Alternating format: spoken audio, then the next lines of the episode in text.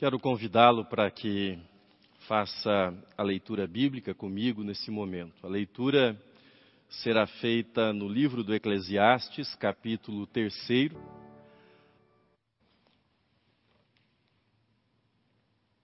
Caros irmãos e amigos da Catedral Evangélica, venho ao púlpito nessa manhã de domingo numa situação totalmente diferente daquela a qual estamos todos nós acostumados. Você que já está habituado a participar dos cultos pela internet também perceberá que hoje é um dia diferente dos demais dias. Na verdade, a cidade está diferente, o país está diferente, o mundo está diferente. No trajeto que eu faço até a igreja, eu passo por alguns lugares e observei que as ruas estavam mais vazias do que é o costume.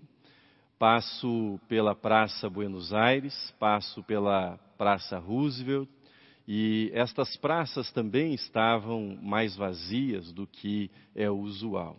É um tempo diferente esse tempo no qual nós estamos vivendo. O nosso templo está vazio, os bancos estão vazios e é muito diferente olhar para o templo com os bancos completamente vazios, como nessa manhã de domingo. Entretanto, a igreja está reunida, nós estamos reunidos como Igreja de Jesus Cristo, o apóstolo Paulo, escrevendo aos Colossenses, fez a sua saudação a uma irmã e, dirigindo-se a essa irmã, ele disse que saudava, que cumprimentava também a igreja que ela hospedava na casa dela. Hoje, a primeira igreja está reunida na sua casa. Hoje, a primeira igreja está hospedada na sua casa. Portanto, que a graça e a paz de nosso Senhor e Salvador Jesus Cristo estejam sobre você e sobre a sua família. Que o shalom de Deus, o Deus da vida, repouse sobre a sua vida e sobre a vida de toda a sua família nesse momento em que nos reunimos como igreja do Senhor Jesus Cristo. O templo aqui na rua Nestor Pestana está fechado. Mas a primeira igreja, está reunida em centenas de casas, espalhadas pelas diferentes regiões dessa cidade e também em outras cidades, em outros estados e talvez até em outros países nesta manhã. Estamos reunidos. O templo fecha, mas a igreja jamais fecha. Por uma razão muito simples a igreja somos nós, eu e você somos a igreja, portanto, onde nós estivermos, a igreja estará presente. A presença no culto, aqui no templo, esta presença foi interrompida. Mas a adoração a Deus jamais cessa, porque a adoração nasce do nosso coração. A adoração é oferecida a Deus com alegria, pelo reconhecimento da soberania dele e do cuidado dele sobre a nossa vida. Portanto, a adoração jamais cessará na nossa vida. Nós estamos separados fisicamente, mas nós somos um só corpo, temos a mesma fé, pertencemos a uma só família temos uma única esperança no único Deus que é Pai de todos, está sobre todos e age em todos nesse momento. A chegada da pandemia do coronavírus alterou nossa percepção do tempo e do espaço. Nós recuperamos uma palavra que havia caído em desuso, quarentena, e a experiência da quarentena faz com que os dias pareçam mais longos, faz com que os dias pareçam mais angustiantes, faz com que os dias pareçam mais demorados e mais aborrecidos. O espaço fica reduzido nesse período da quarentena, a mobilidade é significativamente reduzida também. Na verdade, o espaço encolheu, e o tempo foi ampliado ampliado de modo muito significativo na nossa experiência. Temos menos espaço e mais tempo nesses dias. Que fazer? Que fazer nesse contexto? Como cultivar a nossa fé em tempos de pandemia? A Bíblia. A Bíblia não é um livro de otimismo ingênuo ou de negação da face sombria da experiência humana, da realidade dos seres humanos. Não é uma negação por meio de um discurso de autoajuda embalado ou embrulhado numa espécie de chavão religioso, não. A Bíblia cristã que nós lemos e que nós amamos não é esse tipo de literatura. A Bíblia tem sido relevante ao longo dos séculos porque a sua mensagem é realista. E nessa mensagem realista não resta a menor dúvida que nós passaremos por tempos difíceis, difíceis, que nós passaremos por tempos de angústia. Isso está dito com todas as letras na palavra de Deus. Tempos difíceis que alcançam igualmente aqueles que não creem e aqueles que creem. Ninguém é poupado desses tempos difíceis. É exatamente isso que nós temos nessa passagem do terceiro capítulo do livro do Eclesiastes que nós acabamos de ler. Nesse capítulo, nessa passagem, são descritos 28 tempos. E esses tempos estão numa espécie de paralelismo, estão opostos, ou seja, tempos que são descritos como positivos, tempos de alegria, de realização, de festa, e tempos que são descritos na outra metade como tempos tristes, pesados, difíceis de assimilar, mas igualmente humanos, igualmente pertencentes à experiência humana. O tempo de pandemia é o tempo de afastar-se, de abraçar, como está dito no quinto versículo que lemos. Obviamente, o texto não está descrevendo literalmente a medida de isolamento social para contenção da propagação do vírus. Mas é uma imagem. É uma imagem bíblica que tem a sua força e tem o seu significado nesse contexto no qual todos nós estamos mergulhados. Há tempo para abraçar e tempo de afastar-se de abraçar, afirma o autor do Eclesiastes. O abraço está impedido temporariamente, mas há práticas, coisas que podem ser cultivadas, atitudes que devem ser cultivadas na nossa vida cristã nesse tempo e nessas circunstâncias nas quais vivemos. Cito para você duas delas. São as seguintes: é tempo de nos unirmos em oração. Tempo de nos unirmos em oração. A oração cristã é uma conversa com Deus feita em nome de Jesus Cristo. Foi isso que Jesus nos ensinou. Mas talvez esteja difícil para você nesse dia, nesses dias encontrar a concentração necessária para manter a sua rotina de oração. Quero fazer uma sugestão prática para você. A sugestão é a seguinte: se você tem encontrado dificuldade por conta da ansiedade nesse período de tempo para fazer as suas orações, quero sugerir que você escreva as suas orações. Escreva as suas orações, por exemplo, no seu celular. Ou, se você quiser a moda antiga, separe um caderno e escreva as suas orações nesse caderno. E todos os dias, com regularidade, pode ser, por exemplo, pela manhã, ao final da tarde, antes de dormir, faça essas orações diante de Deus. Apresente essas orações diante do Pai. Tenho certeza que esse será um recurso valioso para você e para a sua comunhão com Deus nesse tempo de excepcionalidade em que vivemos. Nessas orações, inclua as pessoas que estão adoecidas, mas lembre-se também de incluir nas suas orações os profissionais da saúde, recepcionistas, seguranças, pessoal da limpeza, da administração, da cozinha, da enfermagem, médicos.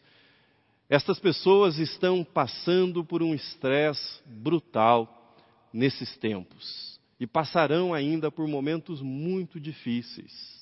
Vamos incluí-las nas nossas orações para que Deus possa fortalecê-las. Essas pessoas são as mãos de Cristo tocando aqueles que estão doentes nesses dias. Precisam das nossas orações, devem ser objeto do nosso carinho, da nossa consideração, da nossa estima e devem ser incluídas nas nossas orações nesses tempos difíceis que nós vivemos.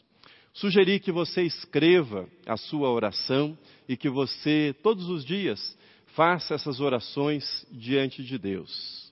Talvez você não saiba, ou talvez, ainda que saiba, precise ser lembrado nesta hora, e é isso que eu passo a fazer.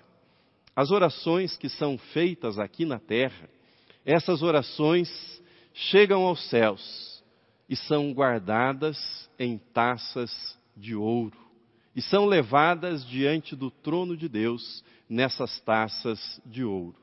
Isso nos dá uma ideia da preciosidade, da importância que Deus atribui as nossas orações. Elas não estão depositadas em um lugar qualquer, ou quem sabe, como nas antigas repartições públicas que nós entrávamos e víamos aquela pilha de pastas, de papéis acumulados num balcão, depositados num determinado armário, não. As orações são preciosas e elas são tratadas com toda essa preciosidade nos céus. Nós aprendemos no quinto capítulo e no oitavo capítulo do livro do Apocalipse que existe uma espécie de liturgia estabelecida por Deus. A meia hora de silêncio, sete anjos ficam diante do trono de Deus, diante do altar de ouro de Deus. Cada um desses sete anjos tem uma trombeta e aproxima-se um oitavo anjo. E esse anjo é aquele que traz as orações que são feitas aqui na terra e as leva à presença de Deus. Essa é a liturgia que é seguida para as nossas orações que são levadas diante de Deus. Que orações são essas? São as orações que nascem de um coração agradecido pelas bênçãos recebidas, que são levadas na taça diante do altar de Deus são as orações que nascem do coração angustiado por esse período no qual nós vivemos. São as orações que são feitas e levadas diante de Deus em favor de alguém que é amado, que é estimado, que é querido, que é precioso para você. São as orações que nós fazemos pedindo um milagre, esperando um milagre de Deus são essas orações preciosas que estão sendo depositadas diante do altar do nosso Deus nesta hora. Mas é importante que nós atentemos para quem recebe estas orações. Nos é dito que no trono está o Deus Trino, o Deus que se revelou em Jesus Cristo. Jesus que tocou os intocáveis, Jesus que jamais rejeitou ou discriminou qualquer pessoa que tenha ido até ele. No trono está o Deus Trino, que se revelou em Jesus como o médico dos médicos. Aquele cujo toque cura não só o corpo, mas cura a alma.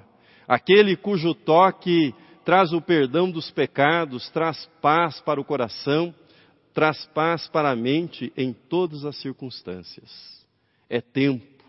É tempo de nos unirmos em nossas orações. Faça as suas orações, ore com fé em nome de Jesus Cristo e saiba que essas orações chegam diante do Pai Celestial, que responde amorosamente às orações que nós dirigimos a Ele. Mas é tempo também, é tempo para amarmos uns aos outros, amarmos uns aos outros. Tempos como esse que nós estamos vivendo fazem aflorar o que há de pior e o que há de melhor em nós. Essa é a realidade. Tempos difíceis fazem brotar o que há de melhor nos seres humanos, mas também aquilo que há de pior em nós, seres humanos. O medo e o pânico podem nos tornar egoístas e podem nos levar a fazer coisas que vão na direção oposta daquilo que nós professamos como discípulos e discípulas de Jesus Cristo. Esse tempo que estamos vivendo desafia-nos ao amor. Ao amor que vem de Deus. Ao amor que, vindo de Deus, se revela de duas formas. Primeiro, amor a si mesmo, amor próprio e amor ao próximo. Amar a si mesmo e amar o próximo como a si mesmo. Amar nesse momento específico é cuidar de si mesmo, cuidar da sua saúde, da higiene, das normas que estão sendo prescritas no nosso país, cuidar do isolamento para que você não propague o vírus para outras pessoas. Fique em casa. Se tiver que sair, só saia para fazer algo que seja absolutamente imprescindível, mas fique em casa. Esse tempo vai passar, mas é importante que você fique em casa nesse momento. Mas quero falar também do amor ao próximo nesse contexto emergencial de saúde. Deus nos abençoou com recursos extraordinários para a comunicação. Poder chegar até você nessa manhã é uma dessas bênçãos, ou seja, temos recursos extraordinários hoje para a nossa comunicação. Mas não faça mau uso, não faça mau uso desses recursos, espalhando informações cuja fonte você não conhece, informações que não são confiáveis e que espalham o pânico ou muitas vezes banalizam a gravidade do momento que nós estamos passando. Entretanto, faça uso, faça uso da tecnologia para boa comunicação, ou seja, para conversar com seus familiares e amigos. Faça uso para orar com eles, por exemplo. O som da voz de uma pessoa querida, de uma pessoa amada, desperta esperança no nosso coração. Use a tecnologia para esse tipo de comunicação, para levar esperança, para levar conforto, para levar encorajamento nesse momento de tensão que nós vivemos vamos encaminhar menos mensagens, vamos postar menos coisas na internet e vamos falar e ouvir mais uns aos outros nesse momento. É disso que nós precisamos e é isso que nos fortalecerá nessa hora de provação a qual estamos todos nós submetidos. No que diz respeito à ética social, o amor se expressa no reconhecimento da nossa interdependência e na valorização do papel de todas as pessoas. Da produção de alimentos às redes de distribuição, com seus entregadores, fica evidente que a nossa sociedade é uma teia, uma teia complexa de conexões em que cada um precisa fazer bem a sua parte para que todos estejam bem, para que todos fiquem bem. Minha esperança é que a sociedade que emergirá pós-corona valorize todas as pessoas igualmente, que todos, todos tenham proteção social e solidariedade social. De modo prático, permita-lhe dizer-lhe uma coisa: evitemos que o pânico e o medo dominem nossas compras. Há uma crise de saúde, não há uma crise de abastecimento. Como cristãos, nós devemos dar o exemplo de confiança na provisão divina e devemos fazê-lo por meio da moderação e do bom senso nesta hora. O Senhor é o meu pastor, nada me faltará. É nisso que nós cremos, é isso que a nossa fé afirma em todas as circunstâncias. Martin Luther King, grande profeta do século XX, num dos seus últimos sermões, pouco antes de ser assassinado, ele afirmava que, olhando para os seus contemporâneos, ele percebia que não havia nem paz interior e nem paz exterior. E ele dizia mais: ele dizia que o medo perseguia as pessoas na forma de pesadelos. E em seguida, Luther King fazia a seguinte afirmação: Nós temos de aprender a viver juntos como irmãos, ou pereceremos todos como loucos. Temos de aprender a viver juntos como irmãos, ou pereceremos todos como loucos. As palavras desse profeta continuam ecoando nos nossos dias. Temos de aprender a viver juntos como irmãos, como brasileiros, como seres humanos. Não é hora para encontrar culpados, não é hora para teorias conspiracionistas, não é hora para que os plantonistas apocalípticos comecem a fazer mau uso das palavras de Jesus para espalhar o pânico e o desespero, dizendo: Jesus já disse isso, é o fim dos tempos, não é hora para isso. Catástrofes naturais, epidemias e guerras datam de longo tempo na história. Você sabe disso datam de longo tempo na história. Cristãos, nós cristãos, devemos ser conhecidos não como profetas do fim, mas de um novo começo. Um começo de solidariedade, de amor, de esperança. Um começo de confiança em Deus, de amor a todos, principalmente aqueles que são mais vulneráveis. Nesse tempo de crise, nós temos a oportunidade a oportunidade de começar a esboçar o novo mundo que nós queremos para nós e para os nossos filhos.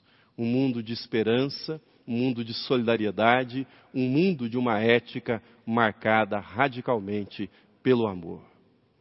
Termino. A palavra de Deus nos diz: Jesus Cristo, ontem e hoje é o mesmo e o será para sempre. Jesus Cristo, ontem e hoje, é o mesmo e o será para sempre. Os tempos na nossa vida mudam. E mudaram muito nas últimas duas semanas. Provavelmente nós passaremos por outras mudanças ainda nas próximas semanas. Mas eu quero dizer para você: Jesus não mudou. Ele não vai mudar. Jesus continua e continuará sendo o mesmo. Portanto, quando tudo isso tiver passado, quando tudo isso for só uma lembrança, você ouvirá o Mestre Jesus, o Salvador, sussurrando no seu ouvido. Nós atravessamos esse período juntos. Eu trouxe você até aqui, até esse lugar. Mas agora, quando as incertezas do tempo que nós vivemos pousam sobre os seus ombros de uma forma opressora, é preciso que você saiba que Jesus está com você, que Jesus o toma pela sua mão direita e Jesus diz ao seu ouvido: Eu estou com você, jamais te abandonarei, sempre estarei com você. Esta é a certeza que nós temos nesta hora. A história, meu irmão, minha irmã, não será dividida jamais antes do corona e pós o coronavírus. Não. A história continuará sendo marcada, dividida antes de Cristo e depois de Cristo. Essa é a divisão da história que permanecerá permanecerá porque é o amor de Jesus, é o ensino de Jesus e é, sobretudo, a presença de Jesus por meio do Espírito Santo com você que o conduzirá através desses dias. Vamos afirmar com fé: Jesus Cristo, ontem e hoje, é o mesmo e o será para sempre. Amém.